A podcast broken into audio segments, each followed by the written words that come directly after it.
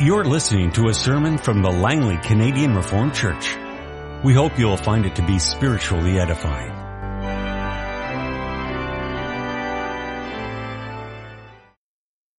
In connection with the sermon this afternoon, I'd invite you to open your Bibles to 1 Corinthians chapter 11. We'll read the verses 17 through 34. In the following directives, I have no praise for you, for your meetings do more harm than good.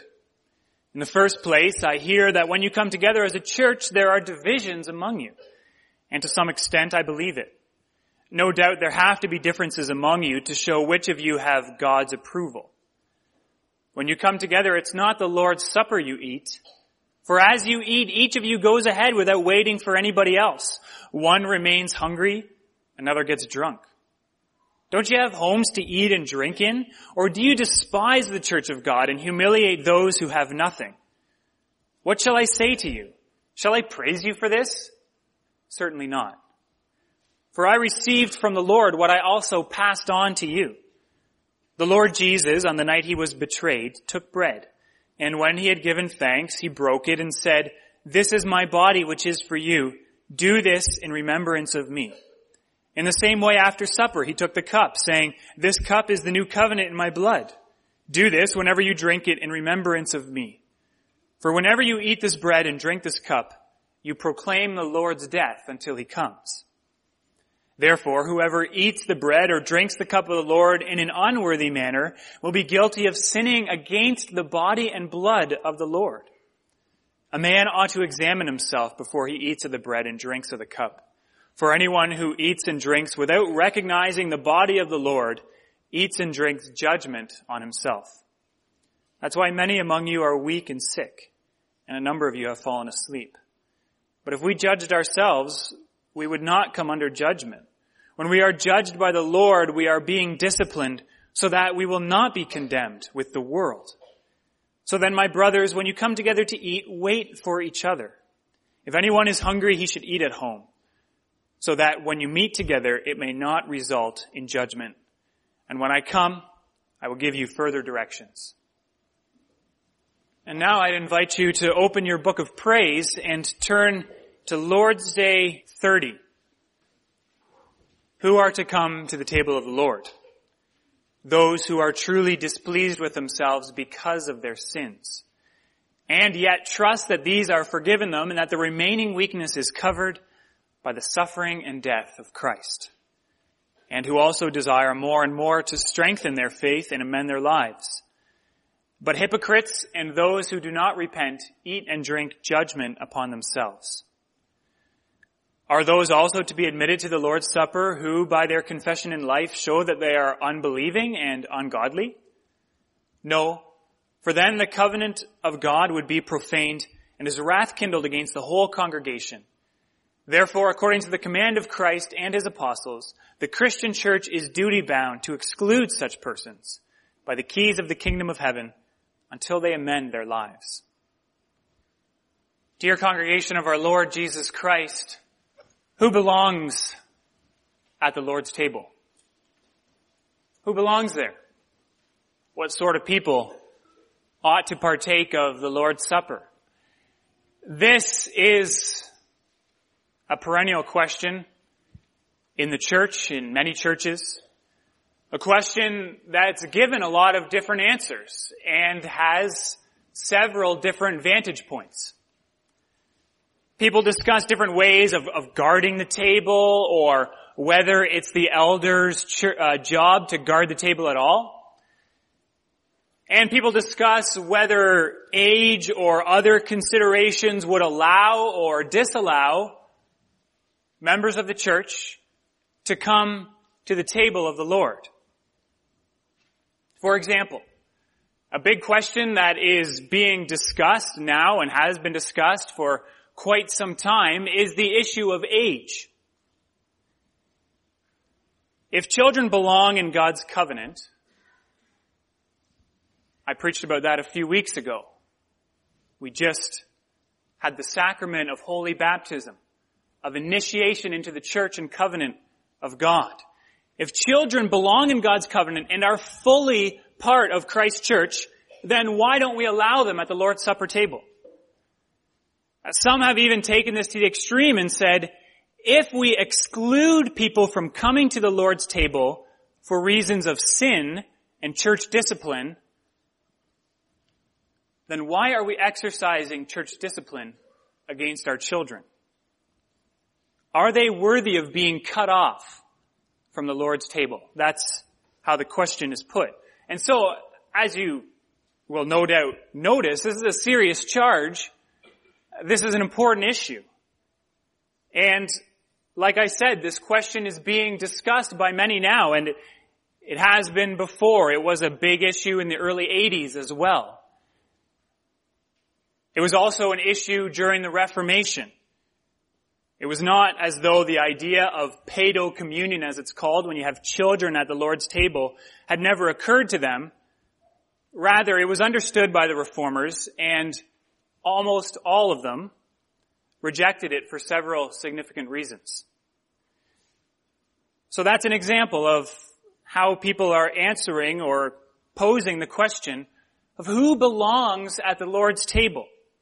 That's the question that we'll deal with this afternoon. We'll deal with this in part about the question about children or age or maturity, but we'll move on from there to consider the spiritual condition of those who will partake of the Lord's Supper and of those who should not partake of the Lord's Supper. And in doing this, the idea is not just to knock down arguments or to engage in polemics, but rather to come to a deeper understanding of both God's covenant and of the supper of God's covenant, the Lord's Supper, for the sake of, of our lives, for the sake of our participation in Christ, and for the sake of the growth of our faith and walk with the Lord. So that's our theme this afternoon, the Lord's table. Who belongs? Who belongs at the Lord's table? We'll consider first those who profess Christ. Second, those who repent daily. And third, not those who will eat and drink judgment on themselves. So who belongs? First of all, those who profess Christ. In considering the Lord's table, what's right, what's wrong, who should come, uh, we can begin simply by what we do in our church. In, in our church, we baptize infants into the church and we accept them and we accept at the table all baptized members who, generally following catechetical instruction, have publicly professed their faith in Christ and then are admitted to the table. That's what we do. And so is that a proper distinction? Is that, on the other hand, improper discrimination? Should children, younger children, infants even, be allowed at the table? We'll come in a moment to 1 Corinthians 11 and to what the apostle Paul says about that. But first, we need to just consider for a moment the difference between baptism and Lord's Supper. It's important. In the first place, although they're both signs and seals that God has given us in the new covenant, we need to realize that they don't function in the same way. And of course, we wouldn't expect them to. If Lord's Supper was the same as baptism, then why have two signs and not just one? They are different. Second, by their very nature, it's clear that baptism must precede Lord's Supper. Baptism is a sign of initiation into God's covenant. In the sacrament of baptism, God expresses to believers and their children that that child belongs. God extends His covenant promises through the generations. God shows from where those promises come. They're not earned or secured by our own actions, by what we do, by our abilities. God promises His grace and love in Jesus Christ before we even know what's going on. So that's baptism. It's a sign of initiation. It comes at the beginning. The Lord's Supper, however, is different. just as baptism expresses the singular origin of the covenant, that is God who makes his covenant with us, Lord's Supper expresses the, you could call it the duality, the, the two parts of the covenant. Whenever God made a covenant with his people, he made it on his own initiative. It was God's covenant with his people, but yet that covenant required a response on the part of those with whom God made the covenant. It required a response of obedience. It required growing up into maturity in the covenant and embracing those promises for oneself. The nature of Lord's Supper with its active participation of eating the bread and the wine and, and also the consequences for disobedience, it expresses that response of faith in the covenant. That then also leads to the third difference between baptism and Lord's Supper, and that they, they represent different ways of participating in the covenant. The Heidelberg Catechism expresses this in the different language that it uses with respect to baptism and Lord's Supper. In question 69, it asks, how does holy baptism signify and seal to you that Christ's sacrifice benefits you. Now hold that in your mind and listen to question 75 about Lord's Supper. How does Lord's Supper signify and seal to you that you share in Christ's sacrifice on the cross and in his gifts? A difference between benefiting from and sharing in. The difference is between having a passive participation in God's covenant and between having an active participation in God's covenant. Certain things in life require a maturity before you're allowed to actively participate in them. Let me give you the analogy of a car. Children passively participate in car rides all the time. They sit in the back. They are completely a part of the car. They're not excluded from the car. They are in the car and they're along for the ride but yet they're, they're there very passively. It's only upon gaining maturity and a certain sense of, a, a sense of responsibility that they're allowed to take an active participation in the car by getting behind the wheel themselves and driving it. In a similar way goes participation in the new covenant by means of the Lord's Supper. Baptism is a passive participation. In the Lord's Supper there is an active participation. And so with this background, then we come to the words of the apostle Paul in 1 Corinthians 11. I explained this briefly a few weeks ago, but the background, or it's even communicated in this text what's going on here, the apostle Paul is writing to the Corinthians about the Lord's Supper. What's happening there is that there are rich and poor, and the poor are being discriminated against. That is, the rich are getting the place of privilege, probably at the main table in the main room.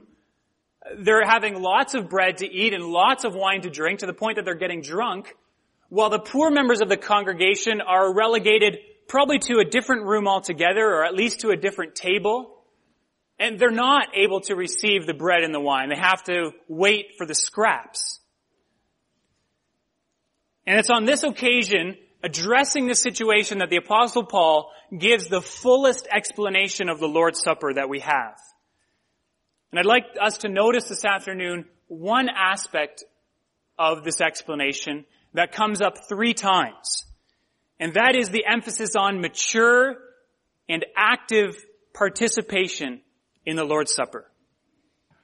In the first place, in verse 26, the apostle says, For whenever you eat this bread and drink the cup, you proclaim the Lord's death until he comes. Now you could say that simply taking the bread and the wine is itself an act of proclamation. By simply participating in the Lord's Supper, that means that you're saying something about the death of the Lord Jesus Christ. But it, the word seems to indicate an awareness, an involvement in that proclamation. That is, a prerequisite for proclaiming the Lord's death is that you understand what the Lord's death means and how the Lord's Supper is communicating that death to you on your behalf. And the knowledge and the maturity necessary to make that proclamation is exactly what's aimed at in the catechetical instruction of the church. And that is what is professed publicly in profession of faith. In the second place, in verse 28, Paul says that those who eat and drink need to, a man, he says, ought to examine himself before he eats of the bread and drinks of the cup. Now this is not some sort of deep inter- introspection and, and going in your mind to God's eternal decree and considering, am I truly a child of God or not? I don't think that's what that word is speaking about. God gives his promises to us and they're, they're not based in deep introspection into our heart of hearts. They're based by going in faith to Christ. But this self-examination does entail asking yourself and acknowledging the gospel of Jesus Christ. Uh, the questions that are outlined in the form for the Lord's Supper that we read every time before we partake. Am I a sinner? Do I trust in Christ for my salvation? Do I live a life that's pleasing to God? And do I desire to continue in that? And again, if you were to look at the form for profession of faith, you would see that exactly those questions are what young people and sometimes older people stand in front of the church and say, I do too. They publicly declare their yes to those questions.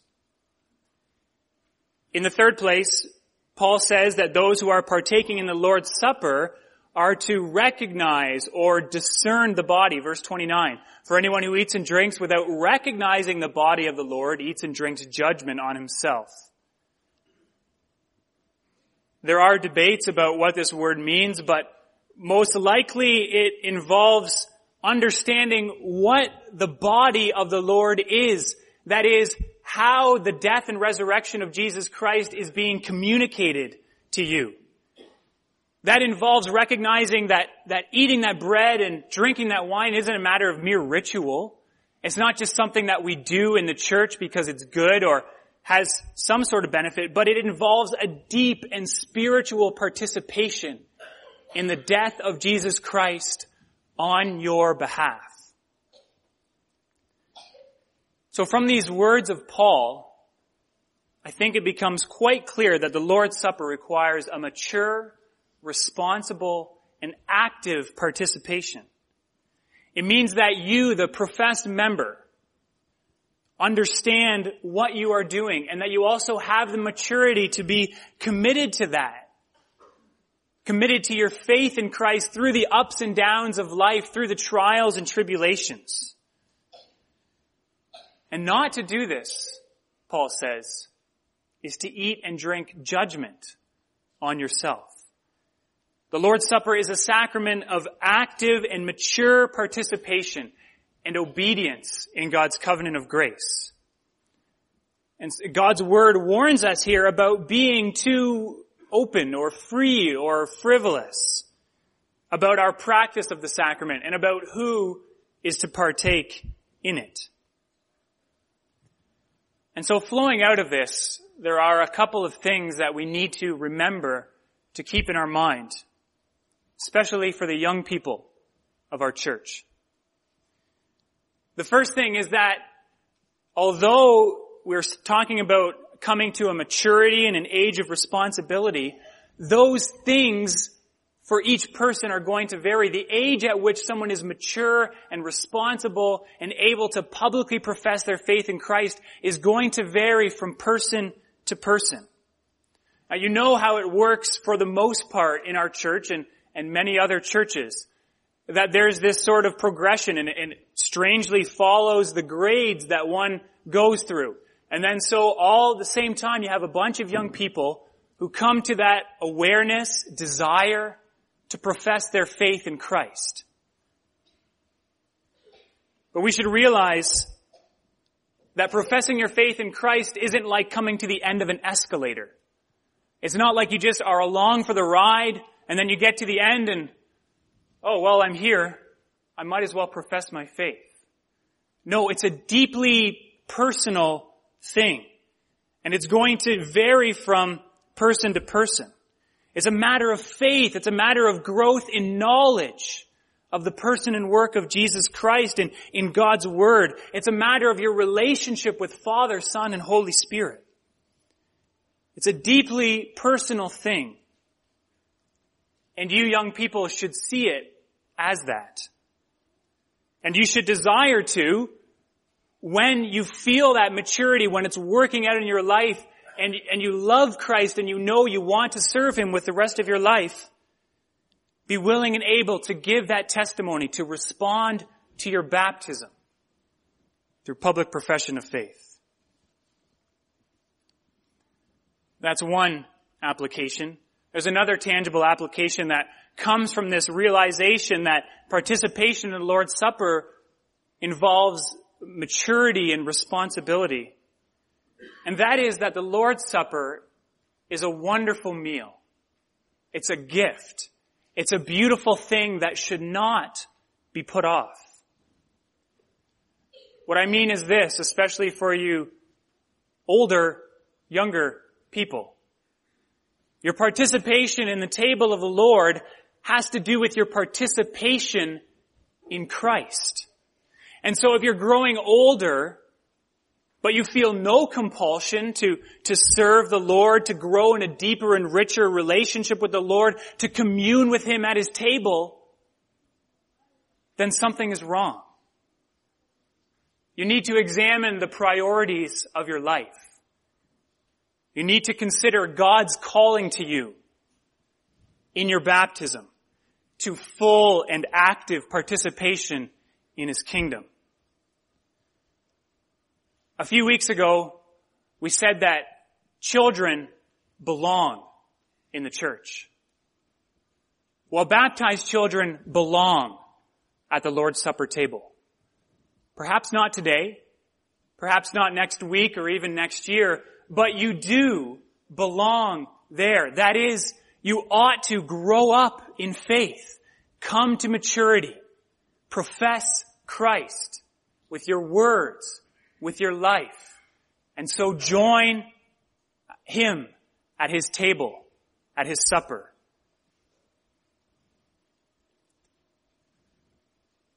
Participation in the sacrament of the Lord's Supper is something that we need to grow up into.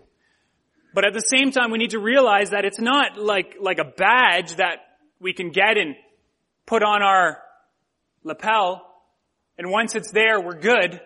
That's, that's it. We've arrived. It's not like a driver's license. Once you've earned it, you stick it in your pocket and you have it for the rest of your life. No, professing Christ, growing in a deeper and more mature understanding of Him and relationship with God the Father through Christ is an ongoing thing. And so we come to the second point that those belong at the table who repent daily.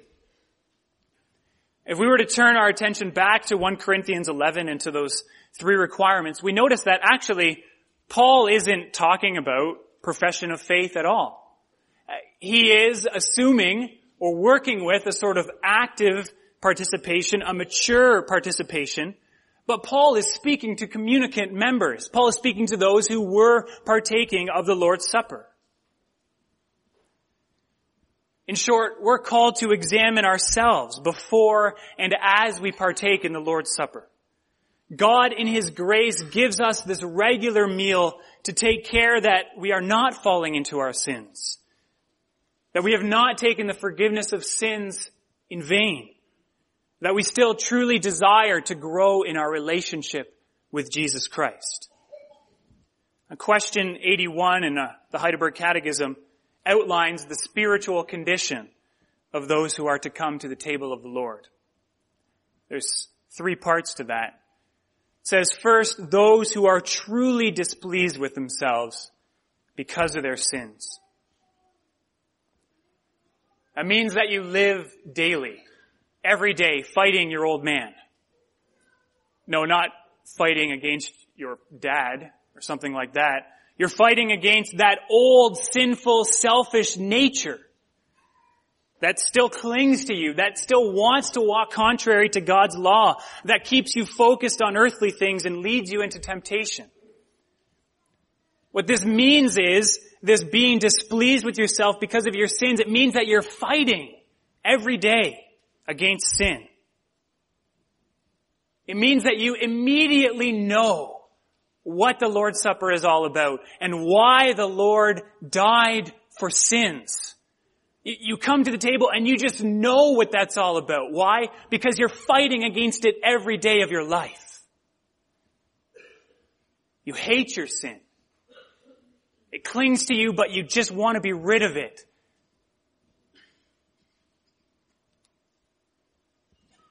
And yet at the same time you trust that your sins are forgiven you for the sake of Jesus Christ. In that daily struggle against sin, you find daily comfort and hope in the death and resurrection of Jesus Christ on your behalf. That He went to the cross for you, for your sin, for the sin that still clings to you. It's like a well-deserved rest at the dinner table after a hard day's work. After struggling with its effects, with sin and its effects all day and all week and for the past few weeks, you can rest.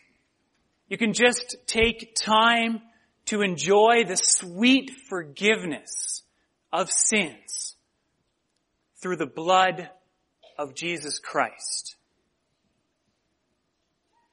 And finally, those who come to the table desire more and more to strengthen their faith and to amend their lives. You know after a hard day's work as you sit there that another hard day's fight is ahead of you. And you know that you need nourishment. You need food. You need to be strengthened for that battle. Because it's going to be tough slugging. That's what it is, isn't it? Sanctification is hard work. Growing in Christ, changing your life is hard work. It requires constant refueling by the Holy Spirit. And He gives you that at the Lord's Supper table through preaching every week, but also at the Lord's Supper table. In short, those who are to come to the table of the Lord are those who strive after the Lord every day of their lives. They live a life of daily repentance, daily fighting against the old sinful nature, and daily experiencing that joy in Christ, delighting to do God's will. What this means for us is that self-examination and preparation for coming to the Lord's Supper table isn't something that we only do for a week before the Lord's Supper. It's certainly not something that we just do a few days before or the night of or as we sit in church the morning of Lord's Supper.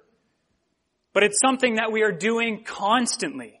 Going to the Lord's Supper should, should flow out of our lives and then on the other end should flow into our lives. It reaches a crescendo there, but it's not an abrupt part of our lives at all because we're living a life of daily repentance, daily examination, confessing our sin, looking to Christ, and by the power of the Holy Spirit, serving God.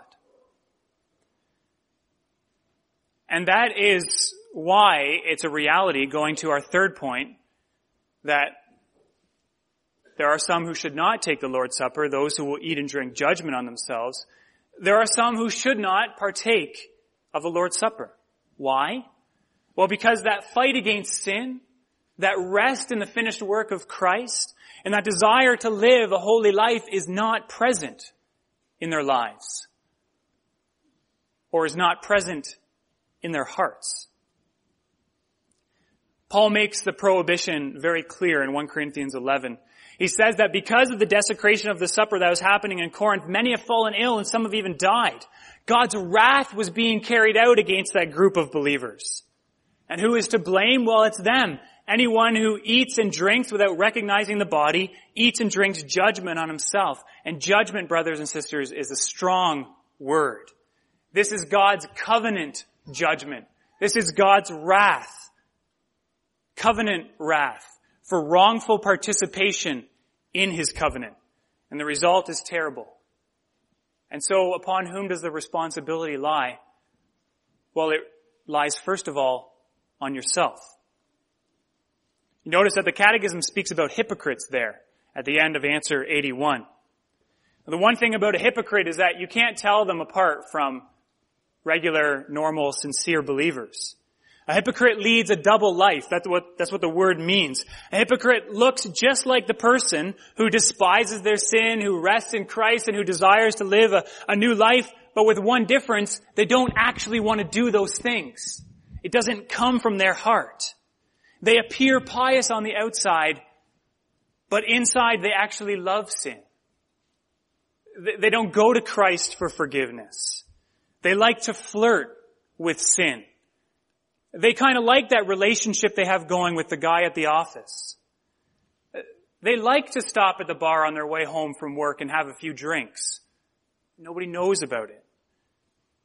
They like that browser screen on their computer that feeds their lust. They like to go to the clubs on weekend and flirt and engage in sexual immorality. They kind of like, they don't want anyone to know, but they kind of like those things. And they don't want to amend their lives. When it comes right down to it, the only one who can tell who's a hypocrite is you and God. That's why we offer the strong warning at the beginning of the Lord's Supper. To warn those who are living double lives. And so you need to let that self-examination permeate deep into every aspect of your lives, the deep ones especially, and ask yourself if you truly hate sin and love Christ. Because if you don't, then you have no part at the table of the Lord. And worse, you have no part of the kingdom of Christ. If you've hardened and deepened yourself in your private and hypocritical sin, then you have only one option besides the eternal condemnation into which you're plunging yourself. And that involves going on your knees before the Lord and repenting.